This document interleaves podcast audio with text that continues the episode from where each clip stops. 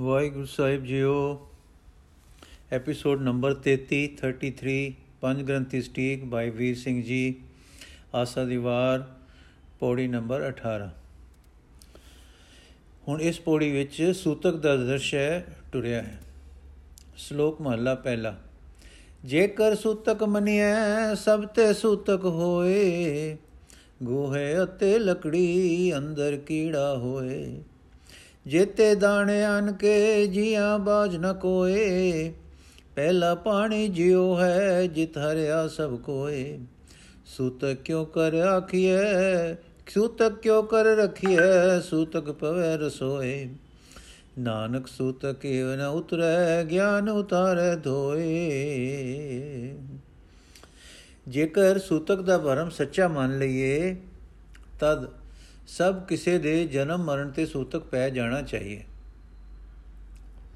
ਫਿਰ ਦੇਖੋ ਕਿ ਸੂਤਕ ਦਾ ਭਰਮ ਰੱਖਿਆ ਵੀ ਕਿਕੂ ਜਾ ਸਕਦਾ ਹੈ, ਜਦ ਕਿ ਹਰ ਵਕਤ ਸੂਤਕ ਸਾਡੀ ਰਸੋਈ ਵਿੱਚ ਪੈ ਹੀ ਰਿਹਾ ਹੈ। ਰਸੋਈ ਵਿੱਚ ਜੋ ਅਸੀਂ ਗੋਹੇ ਅਤੇ ਲੱਕੜੀ ਬਾਲ ਰਹੇ ਹਾਂ, ਉਹਨਾਂ ਵਿੱਚ ਕੀੜੇ ਹੁੰਦੇ ਹਨ। ਜੇ ਗੋਹੇ ਵਿੱਚ ਹੀ ਜੰਮਦੇ ਤੇ ਮਰਦੇ ਹਨ, ਤੇ ਕਈ ਵੇਰ ਗੋਹੇ ਬਲਣ ਵੇਲੇ ਮਰਦੇ ਹਨ। ਫਿਰ ਉਸ ਰਸੋਈ ਵਿੱਚ ਜੋ ਅਨ ਵਰਤ ਰਹੇ ਹਾਂ ਉਹ ਅੰਨ ਦਾ ਹਰ ਇੱਕ ਦਾਣਾ ਜੀਵ ਤਤ ਨਾਲ ਭਰਪੂਰ ਹੈ। ਅੰਨ ਤੋਂ ਪਹਿਲਾਂ ਪਾਣੀ ਹੀ ਜੀਵ ਭਰਪੂਰ ਹੈ। ਜੋ ਜੀਵ ਕੇ ਰਸੋਈ ਦੀ ਵਰਤਣ ਵਿੱਚ ਮਰਦੇ ਹਨ, ਫਿਰ ਇਹ ਪਾਣੀ ਰਸੋਈ ਤੋਂ ਬਾਹਰ ਹਰ ਇੱਕ ਚੀਜ਼ ਦਾ ਜੀਵਨ ਆਧਾਰ ਹੈ। ਤੇ ਜਿੱਥੇ ਜਿੱਥੇ ਇਹ ਜੀਵਨ ਪ੍ਰਦਾਤਾ ਹੋ ਕੇ ਵਰਤ ਰਿਹਾ ਹੈ, ਉੱਥੇ ਉੱਥੇ ਜਨਮ ਹੋ ਰਿਹਾ ਹੈ, ਤਾਂ ਤੇ ਸੂਤਕ ਸਾਰੇ ਪੈ ਰਿਹਾ ਹੈ। हे ਨਾਨਕ, ਸੂਤਕ ਇਉਂ ਅਰਥਾਤ ਬਰਮਾ ਦੀਆਂ ਵਿਧੀਆਂ ਨਾਲ ਉਤਰਿਆ ਨਹੀਂ ਉਤਰਦਾ। ਕੇਵਲ ਗਿਆਨ ਹੀ ਇਸ ਨੂੰ ਧੋ ਕੇ ਲਾ ਸਕਦਾ ਹੈ। ਹੁਣ ਮਾਨਸਿਕ ਅਵਸਥਾ ਇਖਲਾਕੀ ਸੂਤਕ ਦੱਸਦੇ ਹਨ, ਜੋ ਅਸਲੀ ਹੈ ਤੇ ਦੂਰ ਕਰਨਾ ਚਾਹੀਏ। ਮਹੱਲਾ ਪਹਿਲਾ। ਮਨ ਕਾ ਸੂਤਕ ਲੋਭ ਹੈ, ਜੇਵਾ ਸੂਤਕ ਕੂੜ। ਮਨ ਦਾ ਸੂਤਕ ਲੋਭ ਹੈ, ਜਿਵ ਦਾ ਸੂਤਕ ਝੂਠ ਹੈ। ਅੱਖੀਆਂ ਦਾ ਸੂਤਕ ਹੈ, ਪਰਾਈ ਇਸਤਰੀ ਦਾ ਰੂਪ ਦੇਖਣਾ, ਪਰਾਏ ਧਨ ਵੱਲ ਉਸ ਨੂੰ ਲੈਣ ਲਈ ਤੱਕਣਾ। ਅੱਖੀ ਸੂਤਕ ਵੇਖਣਾ ਪਰਤ੍ਰਿਯ ਪਰਧਨ ਰੂਪ।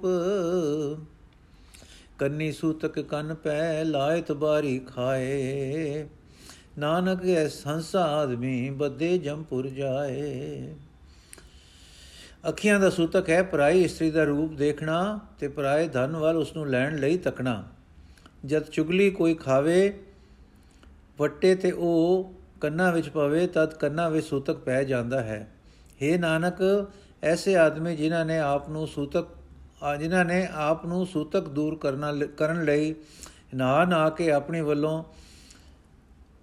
ਹਮਾ ਵਾਂਗੂ ਉਜਲ ਕੀਤਾ ਹੋਇਆ ਹੈ ਇਹਨਾਂ ਮਾਨਸਿਕ ਸੂਤਕਾਂ ਨਾਲ ਉਹ ਬੱਜੇ ਹੋਏ ਜੰਪੁਰੀ ਨੂੰ ਜਾਣਗੇ।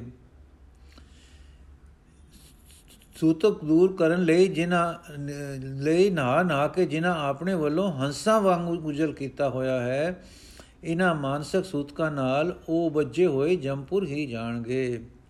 ਉਪਰਲੇ ਸ਼ਲੋਕ ਵਿੱਚ ਅਸਲ ਸੂਤਕ ਵਰਣਨ ਹੋਇਆ ਹੈ।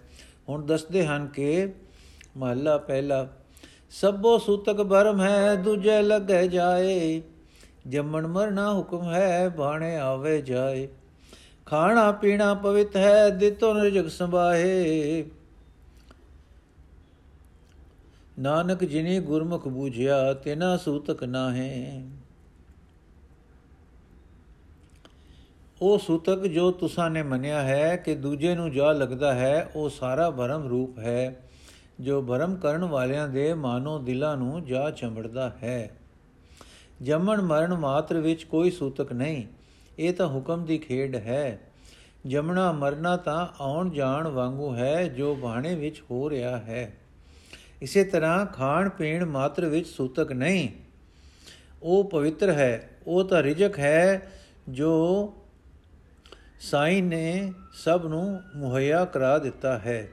ਸੋ ਜਿਨ੍ਹਾਂ ਨੇ ਗੁਰੂ ਦੁਆਰਾ ਬੁਝ ਲਿਆ, ਜਿਸਨੇ ਇਹਨਾਂ ਨੇ ਗੁਰੂ ਦੁਆਰਾ ਬੁਝ ਲਿਆ ਹੈ ਕਿ ਸਭੇ ਸੂਤਕ ਭਰਮ ਹੈ, ਉਹਨਾਂ ਨੂੰ ਸੂਤਕ ਨਹੀਂ ਪੈਂਦਾ। ਫਰਮਾਉਂਦੇ ਹਨ ਗੁਰੂ ਨਾਨਕ ਦੇਵ ਜੀ।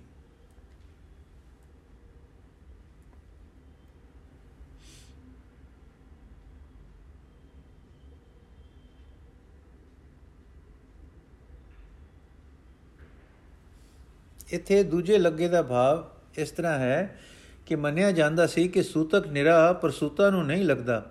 ਉਹ ਸ਼ਰੀਕੇ ਆਦ ਸਾਰੇ ਪਰਿਵਾਰ ਵਿੱਚ ਆ ਲੱਗਦਾ ਹੈ। ਦੂਜੇ ਲੱਗੇ ਦਾ ਭਾਵ ਇਹ ਹੈ। ਦੂਜੇ ਲੱਗੇ ਜੀ ਦਾ ਭਾਵ ਇਹ ਵੀ ਲੈਂਦੇ ਹਨ ਕਿ ਸਾਰਾ ਸੂਤਕ ਤਾਂ ਭਰਮ ਹੈ, ਜਿਸ ਕਰਕੇ ਜੀਵ ਦਵੈਂਤ ਵਿੱਚ ਜਲਗ ਰਿਹਾ ਹੈ। ਪੌੜੀ ਸਤਗੁਰ ਵੱਡਾ ਕਰ ਸਲਾਹੀਐ, ਜਿਸ ਵਿੱਚ ਵੱਡੀਆਂ ਵਡਿਆਈਆਂ। ਸੈ ਮੇਲੇ ਤਨਦਰੀ ਆਈਆਂ, ਜਾਂ ਤਿਸ ਬਾਣਾ ਤਮਨ ਵਸਾਈਆਂ। ਕਰ ਹੁਕਮ ਮਸਤਕ ਹੱਥ ਦਰ ਵਿੱਚੋਂ ਮਾਰ ਕਢੀਆਂ ਬੁਰਿਆਈਆਂ। ਸੈ ਟੁੱਟੇ ਨੋਨਦ ਪਾਈਆ, ਸੈ ਟੁੱਟੇ ਨੋਨਦ ਪਾਈਆ। ਸਤਗੁਰ ਨੂੰ ਵੱਡਾ ਮੰਨ ਕੇ ਸਲਾਉਣਾ ਚਾਹੀਦਾ ਹੈ, ਕਿਉਂਕਿ ਉਸ ਵਿੱਚ ਮਾਮੂਲੀ ਨਹੀਂ, ਸਗੋਂ ਬਹੁਤ ਵੱਡੀਆਂ ਵਡਿਆਈਆਂ। ਦਾ ਨਿਵਾਸ ਹੈ। ਉਹ ਵਡਿਆਈਆਂ ਸੱਚਮੁੱਚ ਦੀਆਂ ਗੁਣ ਚੰਗਿਆਈਆਂ ਸਨ, ਜੋ ਜਨ ਤਦੋਂ ਪ੍ਰਤੱਖ ਵਿੱਚ ਦਿਸ ਪਈਆਂ, ਜਦ ਕਿ, ਜਦੋਂ ਕਿ ਸੋ ਵਾਹਿਗੁਰੂ ਨੇ ਗੁਰੂ ਦੇ ਮੇਲ ਕਰਾਏ ਤੇ ਇਹ ਨਾ ਕੇਵਲ ਦਿਸ ਪਈਆਂ, ਸਗੋਂ ਜਦੋਂ ਉਸ ਨੂੰ ਭਾ ਗਿਆ, ਤਦ ਇਹ ਮਨ ਵਿੱਚ ਵੀ ਵਸ ਗਈਆਂ। ਸਾਡੇ ਅੰਦਰ ਤਾਂ ਕੇਵਲ ਆਪਣੀਆਂ ਬੁਰਾਈਆਂ ਸਨ। ਉਸ ਗੁਰੂ ਨੇ ਮੱਥੇ ਤੇ ਹੱਥ ਧਰਿਆ ਤੇ ਹੁਕਮ ਦੇ ਕੇ ਉਹ ਬੁਰਾਈਆਂ ਮਾਰ ਕੇ ਅੰਦਰੋਂ ਕੱਢ ਦਿੱਤੀਆਂ। ਇਉਂ ਸੋ ਦੇ ਟੁੱਟਣੇ ਕਰਕੇ ਗੁਰੂ ਦੁਆਰਾ ਨੌ ਨਿਦਾਂ ਮਿਲ ਪਈਆਂ। ਵਹਿਮੀ ਸੁਖ ਸੁਚਮਤਾ ਪੈਦਾ ਕਰਨ ਦੇ ਯਤਨ ਕੁਦਰਤੀ ਪਾਚਨ ਕਿਰਿਆ ਉੱਤੇ ਕੋਈ ਕਰਮਾਤੀ ਅਸਰ ਪਾ ਕੇ ਉਹਨਾਂ ਦੇ ਅੰਤਮ ਮਲ ਅਵਸਥਾ ਦੀ ਅਸੂਚੀ ਨੂੰ ਸੁਚੜਾ ਨਹੀਂ ਦੇ ਸਕਦੇ।